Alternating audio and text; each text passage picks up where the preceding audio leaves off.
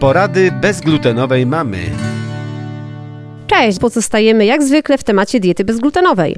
W poprzednim odcinku, pamiętacie, odwiedziliśmy 100% bezglutenowy pensjonat Moje Tatry, którego gospodyni też ma celiakię, tak jak ja. A w jeszcze wcześniejszych, pierwszych pięciu odcinkach znajdziecie wyniki badań 33 produktów, które przebadałam w laboratorium na zawartość glutenu. No i w jednym produkcie tego glutenu było, że ho, ho. A skoro mowa o laboratorium, to mam płynne nawiązanie do dzisiejszego odcinka, w którym dowiecie się, o co pytać w laboratorium, gdy chcecie zdiagnozować ewentualną celiakię.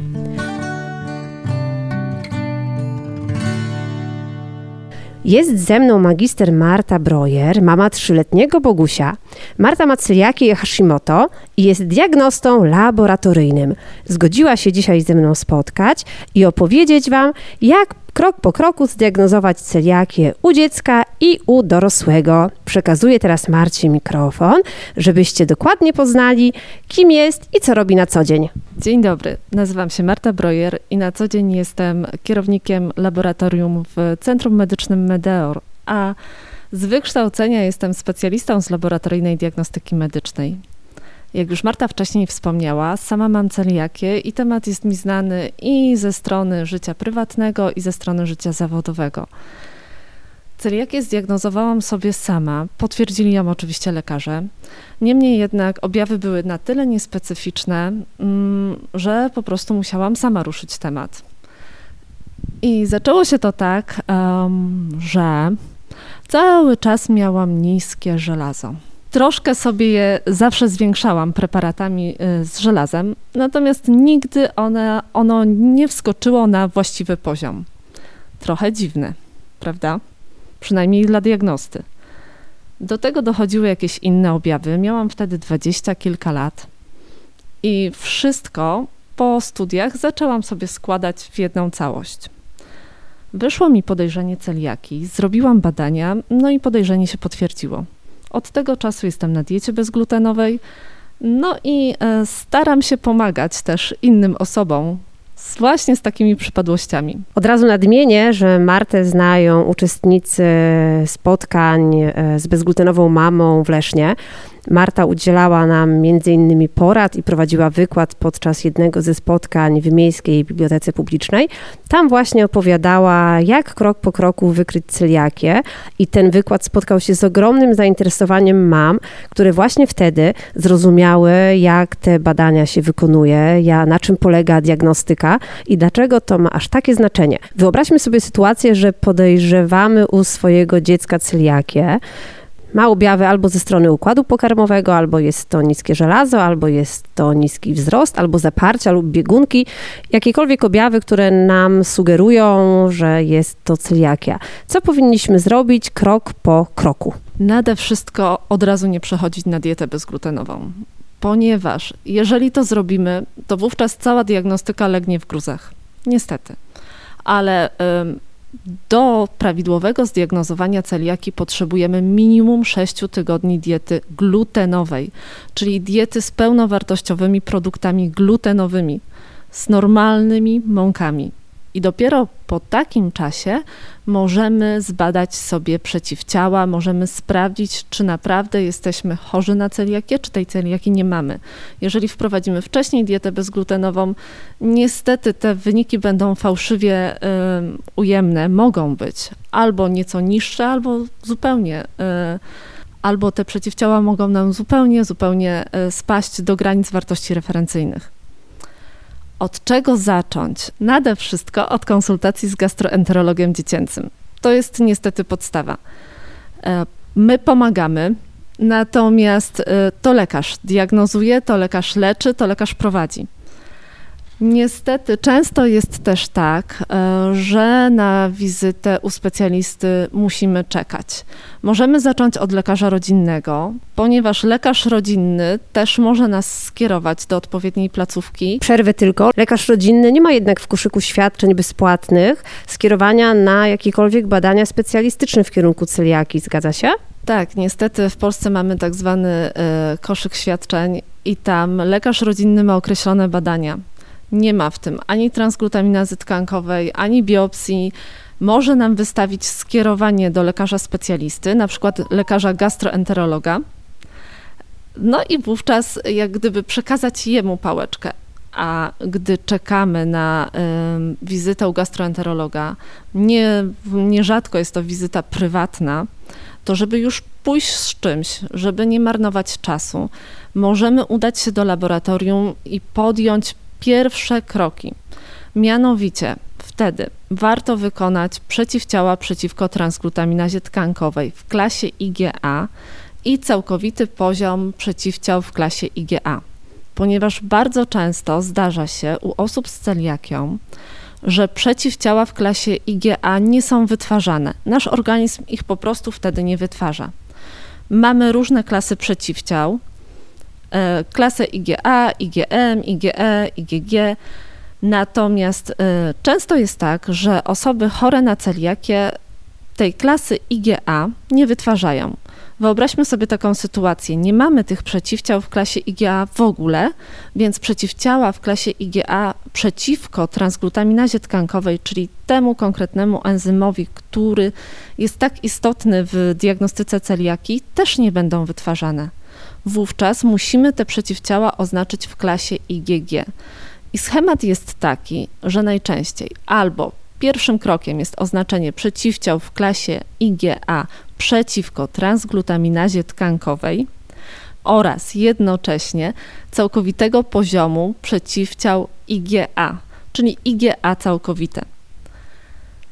Możemy też zrobić y, to nieco inaczej, to znaczy zrobić przeciwciała w klasie IgA i przeciwciała w klasie IgG, oba przeciwko transglutaminazie tkankowej. Wariant drugi jest nieco droższy, natomiast też da nam odpowiedź na to, czy te przeciwciała są wytwarzane w naszym organizmie, czy nie. Muszę przerwać, żeby dopowiedzieć. W momencie, kiedy zdecydujemy się, Marta, na ten wariant droższy, czyli na oznaczenie przeciwciał przeciwko transglutaminazie tkankowej w obu klasach, to wówczas już nie badamy całkowitego poziomu IgA, tak, to jest telefon. Marta jest mamą trzyletniego Bogusia i właśnie dzwoni niania, także zrobimy sobie malutką przerwę.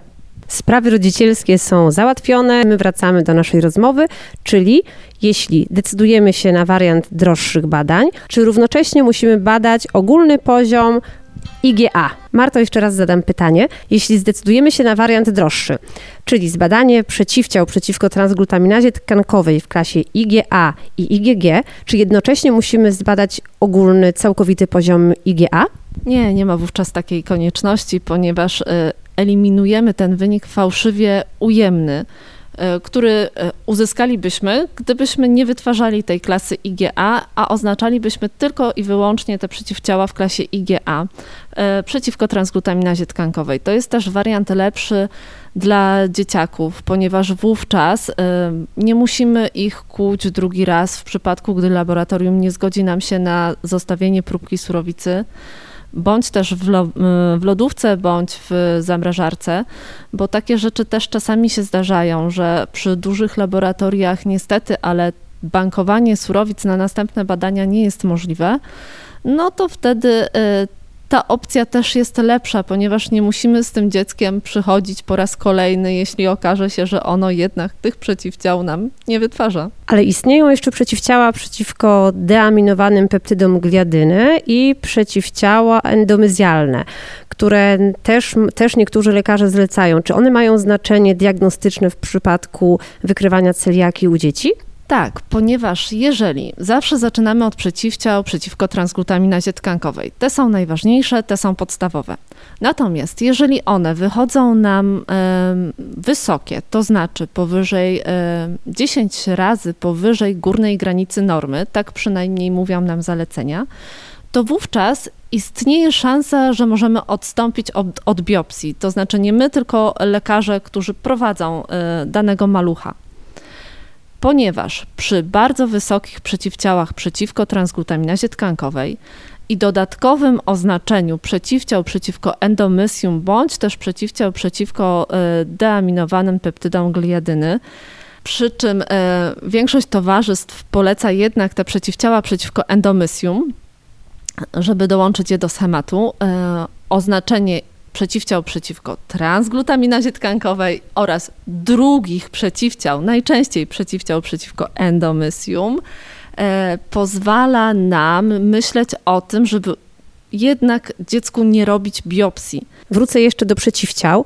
Jest też przecież tak, że u dzieci do trzeciego roku życia przeciwciała często są niewykrywalne, prawda? Niestety jest tak, że u dzieciaków ten układ immunologiczny jeszcze jest niedojrzały i te przeciwciała mogą być na tyle niewykształcone, że my w testach ich nie złapiemy, mówiąc kolokwialnie, to znaczy wyjdą nam ujemne. I dlatego do trzeciego roku życia czasami jest tak, że y, zaniechujemy tych badań w zależności od stanu dziecka. Oczywiście o tym decyduje zawsze lekarz. Często też y, robimy y, zupełnie inny zestaw badań niż u osoby, która już ma ten układ immunologiczny dojrzały. Często u dzieci do trzeciego roku życia diagnostykę gastroenterolodzy poszerzają o przeciwciała tak zwane AGA one wychodzą nam dodatnio u takich dzieciaczków, natomiast są bardzo niespecyficzne. To znaczy, to są przeciwciała, które nie mówią jednoznacznie o tym, że mamy celiakię bądź też jej nie mamy, tylko że coś tam nie tak dzieje się z naszymi jelitkami. Dlatego niestety, ale e, u tych dzieci ta, e, ta diagnostyka jest utrudniona właśnie ze względu na niedojrzałość układu odpornościowego. Dlatego wiem od wielu gastroenterologów dziecięcych, że w sytuacji, kiedy ta diagnostyka nie jest tak łatwa u małych dzieci, to zalecają oni do ukończenia trzeciego roku życia i do momentu możliwości przeprowadzenia pełnej diagnostyki zalecają jednak trzymanie ścisłej diety bezglutenowej i po trzecim roku życia poszerzanie diety krok po kroku o gluten. Czy spotkałaś się właśnie też z takim schematem działania? W przypadku tak małych dzieciaczków w zasadzie od samego początku zawsze możemy zrobić badania genetyczne. I one nam już troszeczkę chociaż rozjaśnią sytuację, ponieważ mamy 50% szans, że dzieci odziedziczyły po nas e, predyspozycje do celiaki, albo też, że są od niej wolne. Takie badania genetyczne możemy zrobić już tak na dobrą sprawę od narodzin malucha. I wcale nie musimy go wtedy kłuć, wcale to nie musi być badanie z krwi. Jest wiele firm w Polsce, które wykonują badania genetyczne poprzez wymazy z wewnętrznej strony policzka. Sama coś takiego robiłam synowi i e, wyszło to nam bardzo, bardzo fajnie. Przyjechał kurier do domu. Sami w zaciszu domowym pobraliśmy mu wymaz. Wtedy jeszcze miał 3-4 miesiące, coś takiego. Zupełnie przed przed rozszerzaniem diety był jeszcze tylko na moim mleczku. Taką próbkę pakujemy do osobnej koperty, już dołączonej do zestawu. Zamawiamy kuriera, kurier po to przyjeżdża. Wyniki mieliśmy online po około tygodniu. Także rewelacyjne rozwiązanie. Osobiście mogę polecić coś takiego. Część rodziców, która spotyka się z informacją, że o, moje dziecko może mieć celiakię, w ogóle nawet nie ma pojęcia, że to jest choroba dziedziczna. Tak, Niemniej jednak w przypadku, kiedy te przeciwciała, już wcześniej wspomniane, wychodzą nam niejednoznacznie, ujemnie, e, lekarz też nie wie za bardzo, co z nami zrobić, zawsze jest to wyjście awaryjne w postaci badań genetycznych. One nie są tanie, bo to są jedne z droższych badań, na jakie możemy sobie pozwolić. Niemniej jednak są jakąś tam opcją, jakąś furtką, z której możemy jeszcze skorzystać. Wspomnij tylko, jaka to jest kwota? Zakresy są różne. Tutaj to już idzie w setkach, to już nie są dziesiątki złotych, tylko setki, około 200-400 złotych, w zależności od tego, jaki, jakie laboratorium wybierzemy, jaki wariant. Natomiast przy tym, jak badania przeciwciał kosztują naście, kilkanaście, kilkadziesiąt złotych, no to tutaj już musimy liczyć kwoty trzycyfrowe. Porady bezglutenowej mamy. Doszłyśmy do przeciwciał, do badań genetycznych u dzieci, ale przecież u dzieci również lekarze wykonują gastroskopię. Ba, wręcz nawet część gastroenterologów uważa, że badanie genetyczne no, nie w pełni rozwiązuje im temat i mimo wszystko wolą tę kropkę nad i i kierują dzieci na biopsję. To jest ten y, kolejny krok, no, którego już absolutnie nie jesteśmy w stanie wykonać sami w żadnym laboratorium, tylko w szpitalu, prawda? Prawda, oczywiście Biopsja jest złotym standardem w diagnostyce e, celiaki i niestety jeszcze długo będzie. Stety, niestety. Natomiast e, cały czas się uczymy, cały czas poszerzamy swoją wiedzę i dlatego właśnie u dzieciaków czasami możemy od tej biopsji odstąpić. Tylko jeszcze raz muszę przypomnieć, ważne są te warunki. Przeciwciała przeciwko transglutaminazie tkankowej muszą być powyżej e, dziesięciokrotnie wyższe niż górna wartość granicy referencyjnej. Mm, mówiąc to tak prosto, na przykład y, widełki mamy przy przeciwciałach przeciwko transglutaminazie od 0 y, do 20. Załóżmy, podaję zupełnie przykład jakikolwiek. Natomiast jeżeli my dostajemy wynik, gdzie te przeciwciała są 380, no to już jasna sprawa jest, że one są powyżej 200, czyli 20 razy 10 równa się 200.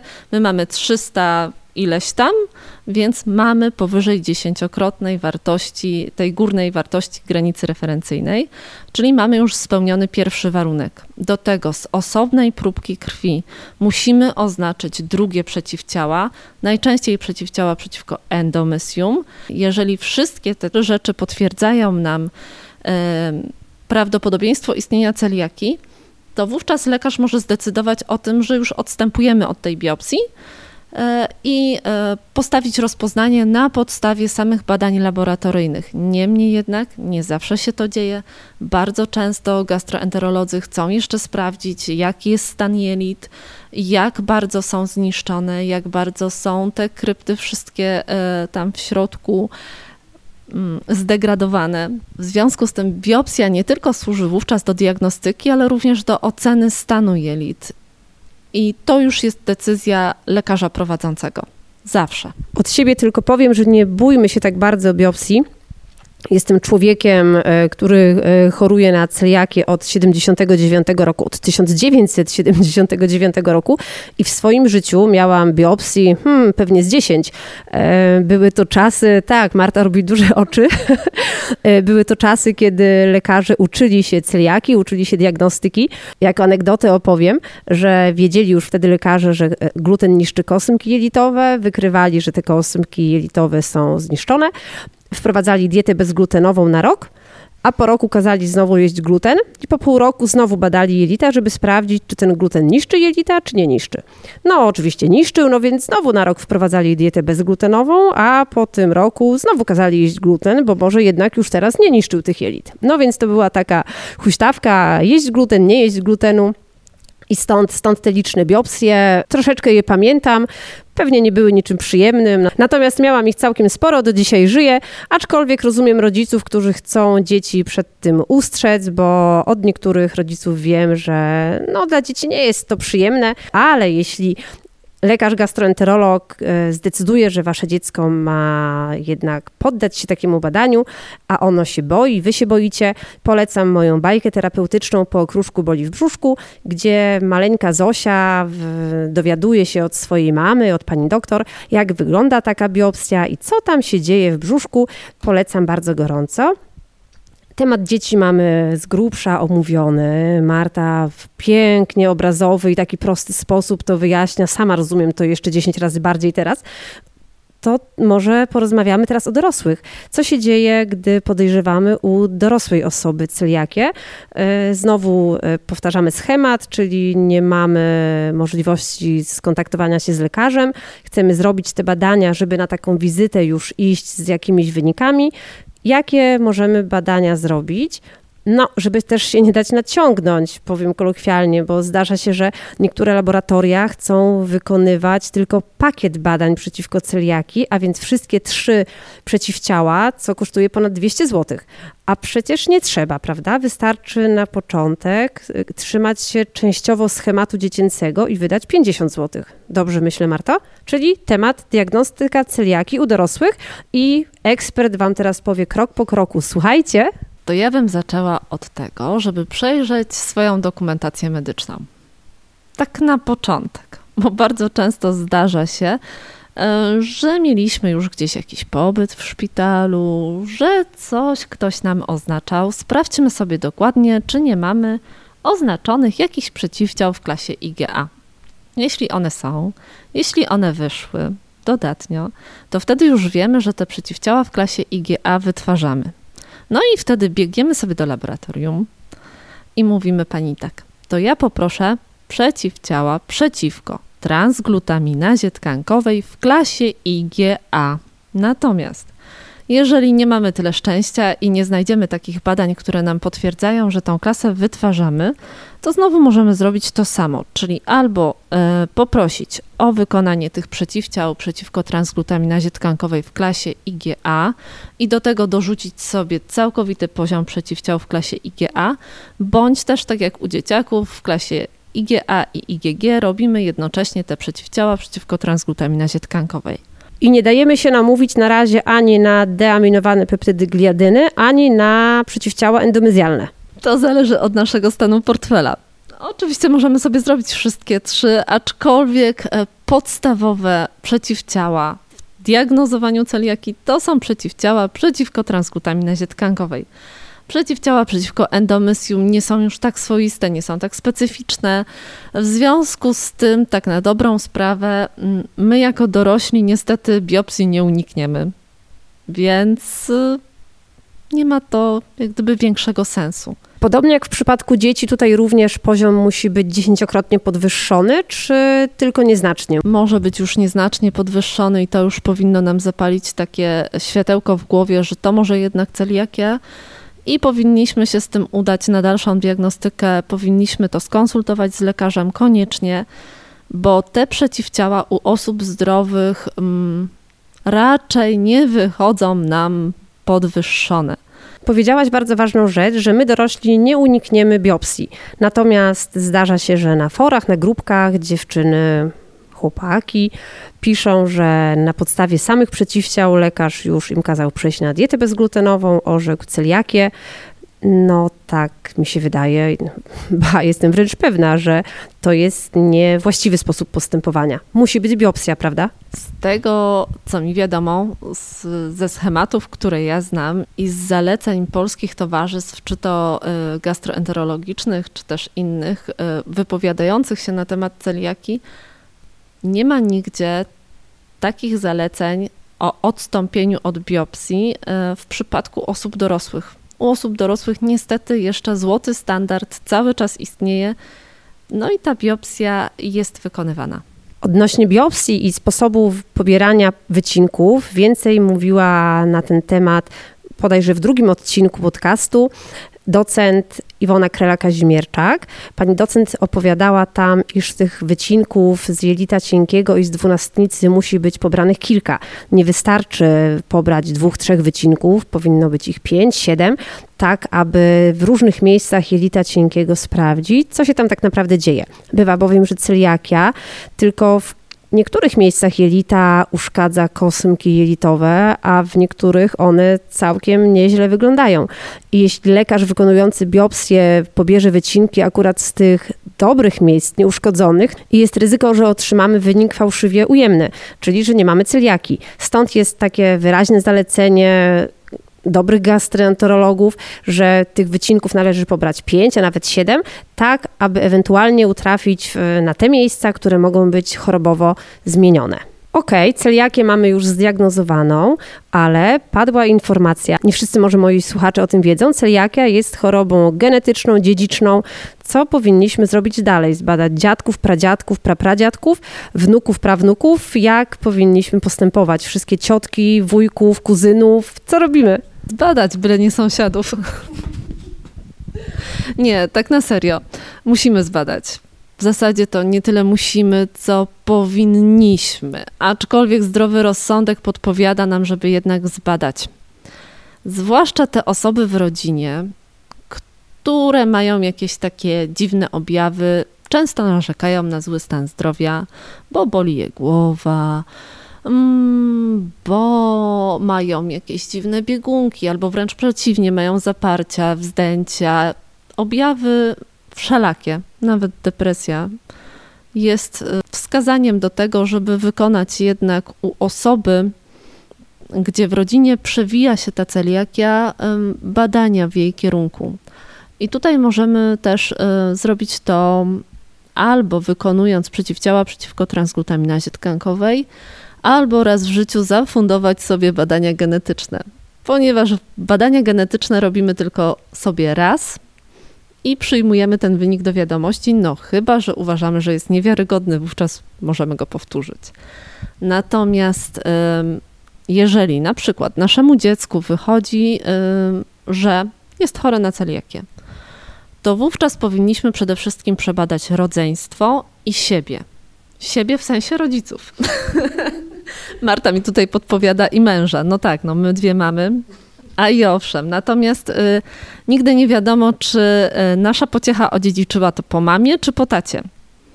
Dlatego warto spojrzeć na siebie i spojrzeć też na rodzeństwo. Możemy pójść krok dalej, zbadać też dziadków, ale to już są decyzje indywidualne i najpierw zawsze zaczynamy od rodzeństwa i rodziców osoby chorującej, no a potem y, zagłębiamy się w temat. Czy ja zdradzę sekret rodzinny, jeśli powiem, że napomknę, że u ciebie warto było zagłębić się dalej w temat, a ty dokończysz teraz? Dlaczego warto było? Ja sobie zdiagnozowałam celiakię i mm, w zasadzie to bardzo mnie do tego przekonała mama, bo ja miałam takie objawy bardzo niespecyficzne. To niskie żelazo na przykład.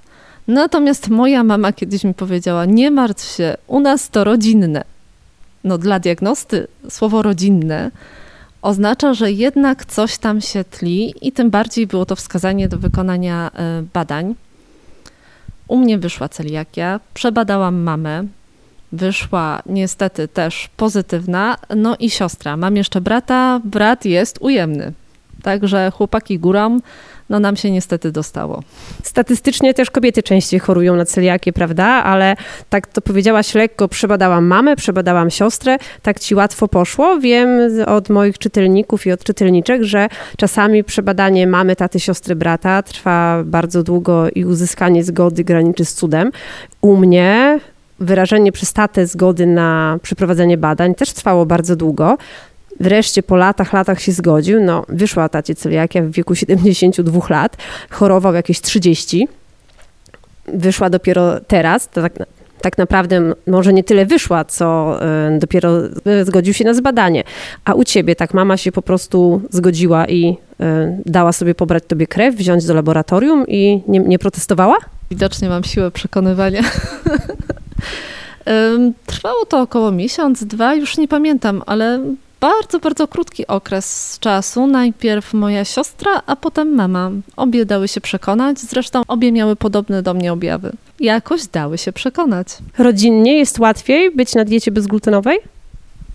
Zdecydowanie. Teraz mąż ma osobną półkę na chleb, a pozostałe rzeczy jemy po prostu bezglutenowe.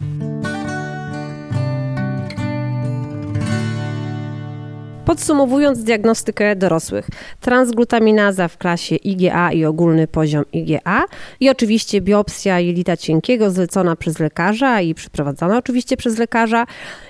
I wtedy mamy jednoznaczny wynik, że to jest celiakia ale czasami ten wynik nie jest jednoznaczny. Albo przeciwciał jest za mało, albo nie ma ich wcale, albo wynik biopsji bywa taki niezupełnie jednoznaczny. Spotykasz się z tym jako diagnosta laboratoryjny, że ta diagnostyka w kierunku celiaki nie jest taka łatwa i taka prosta? Tak, zwłaszcza jeżeli ktoś chce uniknąć takich objawów dyspeptycznych i sam często rezygnuje z diety glutenowej, takiej prawdziwej ogranicza bądź całkowicie eliminuje gluten, no i wtedy zaczynają się kłopoty. Wtedy rzeczywiście trzeba sobie pozwolić na te wspomniane wcześniej 6 tygodni prawdziwej diety glutenowej, no i diagnostykę powtórzyć. Aczkolwiek bywa też tak, że mimo tego te przeciwciała jeszcze nam wychodzą takie nie do końca, jeżeli wychodzą nam całkowicie ujemne. Przeciwciała przeciwko transglutaminazie tkankowej, do tego nie mamy, na przykład zrobiliśmy sobie badanie genetyczne, hala, wspomniany wcześniej przeze mnie DQ2, DQ8 nie wyszedł nam pozytywny, nie predysponuje nas w kierunku celiaki, a jednak przy takiej próbie przejścia na dietę bezglutenową, oczywiście samowolnie, czujemy się lepiej. No to wtedy może warto rozważyć coś innego. Nie celiakię, tylko alergię na gluten. Jeszcze Ci przerwę, Marto, bo mam takie obserwacje i takie informacje od e, słuchaczy, że drążą często temat u lekarza gastroenterologa albo u lekarza rodzinnego, czyli ten wynik jest niejednoznaczny, wynik przeciwciał. Wynik biopsji też jest niejednoznaczny albo ujemny, natomiast oni się czują nadal źle i wtedy lekarz mówi: proszę do psychiatry, no bo ja tutaj nie widzę już żadnych wskazań, żadnych możliwości, żeby to była celiakia. No dobrze, zawsze można się udać do psychiatry, pogadać. Nie ma problemu. Można też jeszcze pomyśleć o dwóch rzeczach: albo o alergii, albo o tej nieceliakalnej nadwrażliwości na gluten. To jest taka jednostka chorobowa, którą tak na dobrą sprawę trudno zdiagnozować. Jak już nie wychodzi nic, to wtedy możemy sprawdzić, czy to nie jest to, przechodząc po prostu na dietę bezglutenową, ale tylko i wyłącznie po wcześniejszej konsultacji lekarskiej. No ale jest jeszcze coś takiego jak alergia na gluten. To jest zupełnie inny mechanizm, bo tam troszeczkę inne przeciwciała grają mm, pierwsze skrzypce. Tutaj już oznaczamy y, coś innego. To znaczy, myślimy sobie tak, celiakia mi nie wyszła, czuję się źle, jak coś zjem z glutenem, to mnie albo mnie osypuje, albo mam takie wzdęcia, że po prostu dramat totalny. Muszę biegać do toalety. Różnie to bywa. Zwłaszcza um, dzieciaki mają z tym problem już nie tyle dorośli, ale może to być też alergia. I tutaj też możemy przeprowadzić diagnostykę w kierunku alergii. Oczywiście. Biegniemy do lekarza POZ, do lekarza rodzinnego.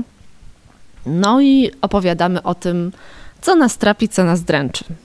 Jasna sprawa. Lekarz może nam wystawić skierowanie do lekarza alergologa. Lekarz alergolog e, wówczas zleca nam badania specyficznych IgE. To są kolejne przeciwciała, kolejne immunoglobuliny.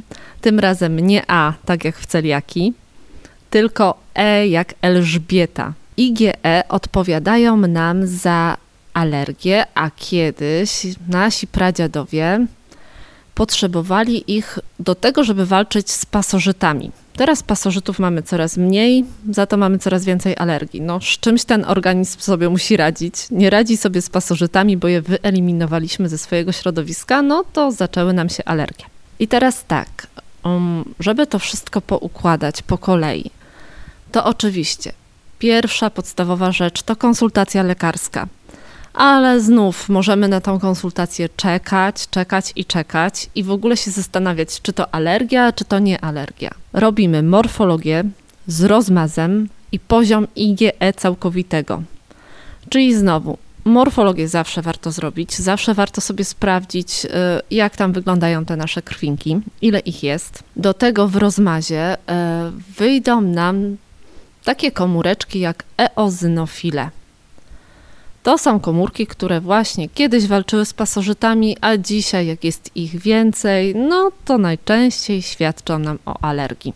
One mogą być jeszcze w górnej granicy normy, mogą być troszeczkę powyżej, ale jak już są bardzo, bardzo, bardzo wysoko, to wtedy jednak myślimy znowu o pasożytach, bo to może być prosta glista ludzka, owsik, mm, no nie wiem, różne, różne, różne są pasożyty, ale wtedy, gdy ten poziom eozynofilii jest taki troszkę podwyższony na górnej granicy normy. Jest ich na przykład 7%, 8%, no 10%. Do tego IgE całkowite jest podwyższone, no to znowu możemy myśleć o alergii. Alergii mamy tyle, ile mamy białek w środowisku. Ogrom cały.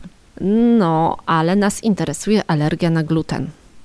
I teraz dopiero przechodzimy do konkretnego badania. Jak już wiemy, że to, jest, że to może być alergia, no to sprawdźmy, czy to jest alergia na gluten, czy to jest alergia na mleko, czy to jest alergia na trawy, czy na cokolwiek innego. Oczywiście przyda nam się konsultacja lekarska, bo lekarz w wywiadzie nam wszystko uporządkuje, sprawdzi, dopyta.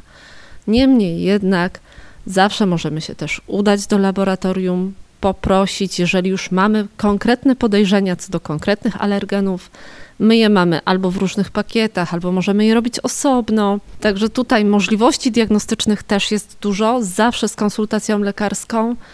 No, albo po prostu na własną rękę, jeżeli ta konsultacja jest utrudniona albo bardzo odległa w czasie.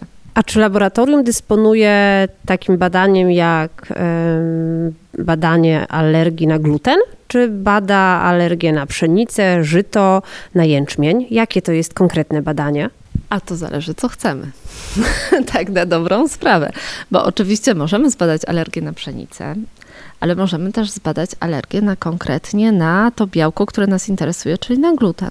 Tak samo jak możemy sobie rozbić alergię na mleko, na alfa i beta-globuliny. To teraz po naszej rozmowie tak sobie myślę, że poprosiłabym osoby, która pobiera krew, żeby mi zrobiła badanie na gluten, na pszenicę, na żyto i na jęczmień. Dobrze bym poprosiła, czy nie? Dobrze i w sumie można by było jeszcze spytać, czy mają to w pakiecie. Wyjdzie taniej. um, tak, można by tak było zrobić w przypadku, gdy podejrzewamy, że coś tam jest nie tak. Przypadku malutkich dzieci możemy zrobić e, albo alergię na mleko, albo właśnie alergię na te mąki wszystkie. Jest też alergia na mix mąk, coś takiego, czyli no też zdarza nam się oznaczać właśnie taki alergen. Powiedz Marto jeszcze, jakie to są koszty, bo takie badanie klasyczne, które zleciłby lekarz alergolog, a które chcemy na przykład wykonać sobie prywatnie, żeby przyspieszyć diagnostykę i iść do lekarza już z jakimiś wynikami. Ile mogą kosztować? To tak, ja najpierw wspomniałam o morfologii. To jest koszt rzędu około 10 zł.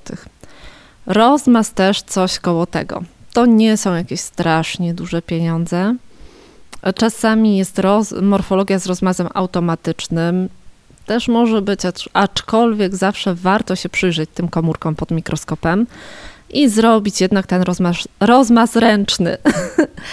Mm, co tam jeszcze było? IgE całkowite to koszt 20, 30, no może 40 zł. I IgE mm, to takie już swoiste kosztuje w zależności od tego, czy się decydujemy na panel, czy się decydujemy na pojedyncze alergeny. To, to, to jest też koszt kilkudziesięciu do kilkuset złotych.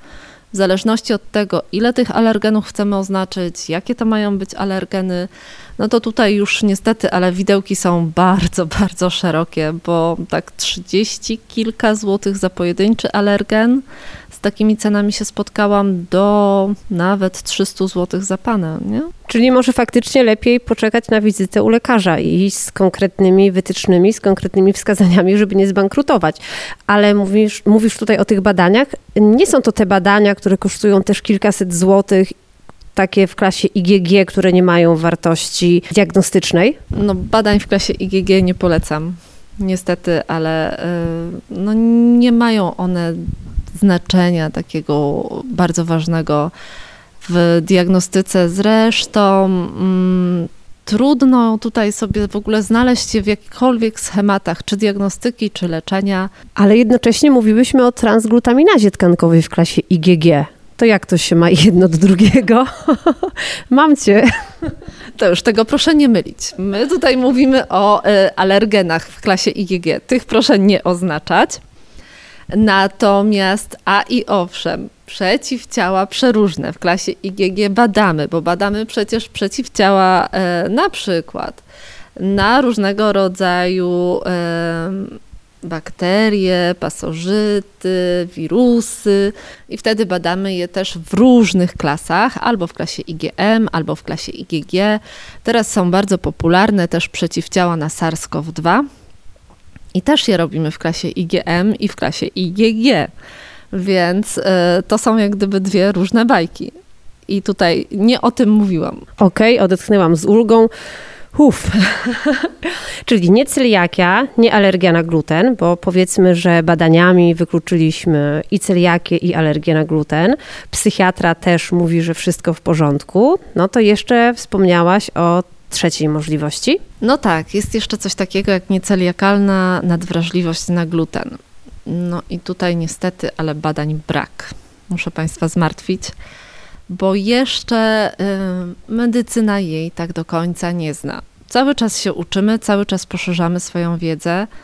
Y, no i cały czas pozostawiamy sobie taką otwartą furtkę w postaci tej właśnie nieceliakalnej nadwrażliwości na gluten, ponieważ y, może jest tak, że są jeszcze jakieś mechanizmy w biochemii naszego organizmu, które pod wpływem glutenu, który przyjmujemy, w jakiś sposób uszkadzają nam jelita, bądź też y, powodują jakiekolwiek inne dysfunkcje. I wtedy unikanie glutenu w diecie sprawia, że czujemy się lepiej, że objawy nam znikają. Nie wychodzi nam celiakia, wszelkiego rodzaju przeciwciała, o których wspomniałam, wychodzą ujemnie. Nic nam tego nie potwierdza. No niemniej jednak, jeżeli nie jemy z glutenem, czujemy się lepiej. No to dlaczego tego nie robić? Porady bezglutenowej mamy. Kiedyś stałam z mężem po lody w lodziarni, w której wiedzieliśmy, że lody są bezglutenowe i że mają tam wafelki bezglutenowe. Wow, no super sprawa. Przed nami stała pani, która chyba była stałą klientką, bo ekspedientka mówi do niej w wafelku bezglutenowym. Ja sobie pomyślałam, no fajnie, nie jestem sama. A pani powiedziała, nie, nie, już w normalnym, już nie mam celiaki. Aha, czyli jednak można się z tego wyleczyć? Oj nie, nie można, niestety nie można. Albo była źle przeprowadzona diagnostyka, albo po prostu diagnostyka na własną rękę, czego proszę, nie róbcie.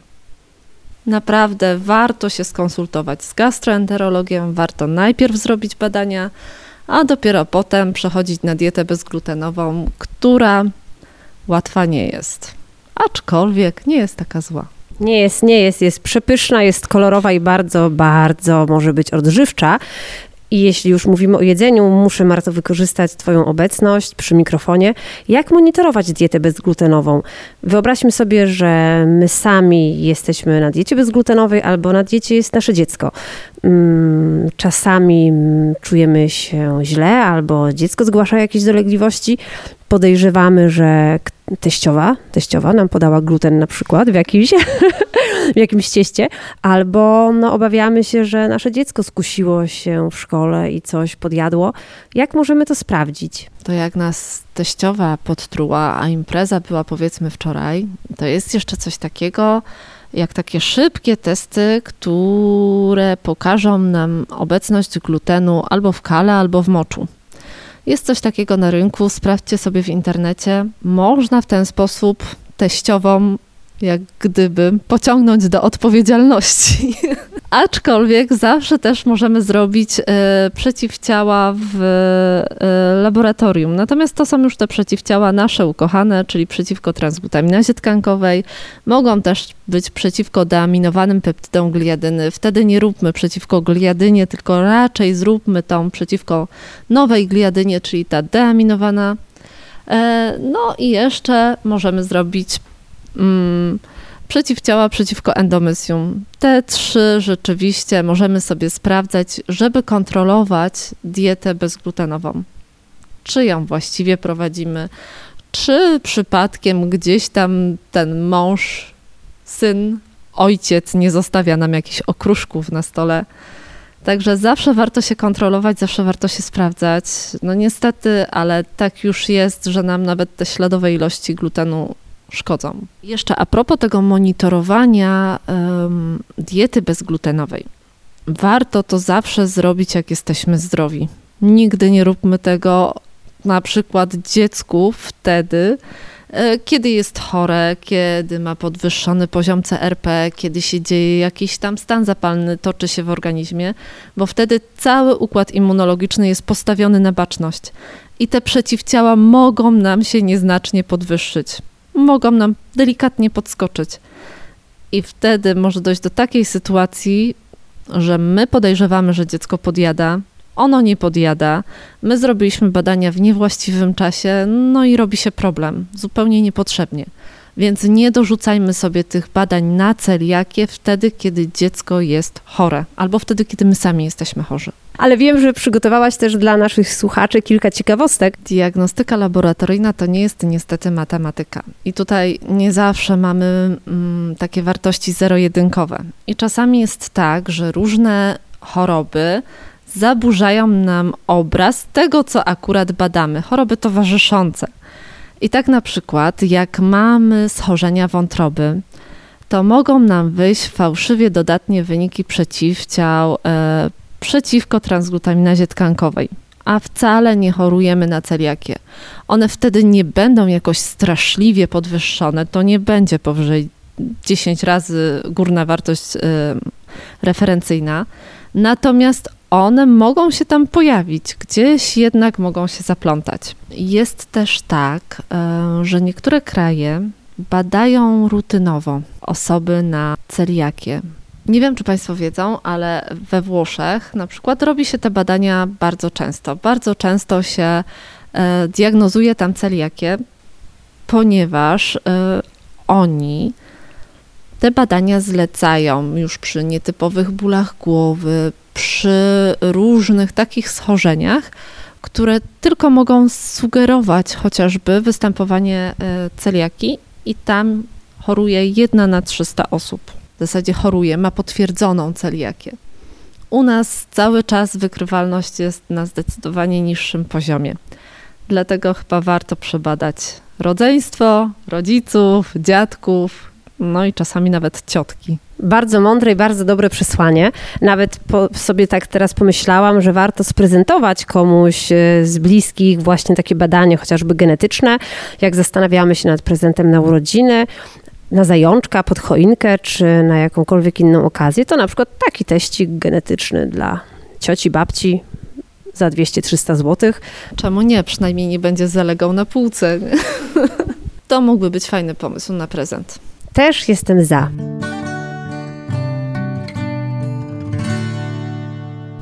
Kochani, bardzo ważna rozmowa, bo Marta przystępnym językiem opowiedziała nam o tym, co czasem trudno przecież zrozumieć.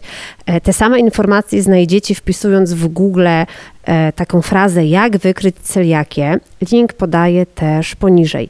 Takie krótkie podsumowanie. Jak u dziecka wykryć celiakię? Przede wszystkim dziecko musi być na diecie glutenowej. Należy to robić pod okiem specjalisty, a jeśli oczekujemy na wizytę, to można zrobić badanie przeciwciał przeciwko transglutaminazie tkankowej w klasie IgA oraz ogólny poziom IgA, a także badanie genetyczne. A jeśli chcemy sprawdzić przed wizytą u lekarza, czy jako osoba dorosła mamy celiakię, jakie, możemy zrobić również badanie przeciwciał przeciwko transglutaminazie tkankowej w klasie IgA i ogólny poziom IgA. No i tutaj już dalej musimy czekać na biopsję, bo biopsja jest złotym standardem i nie da się jej uniknąć.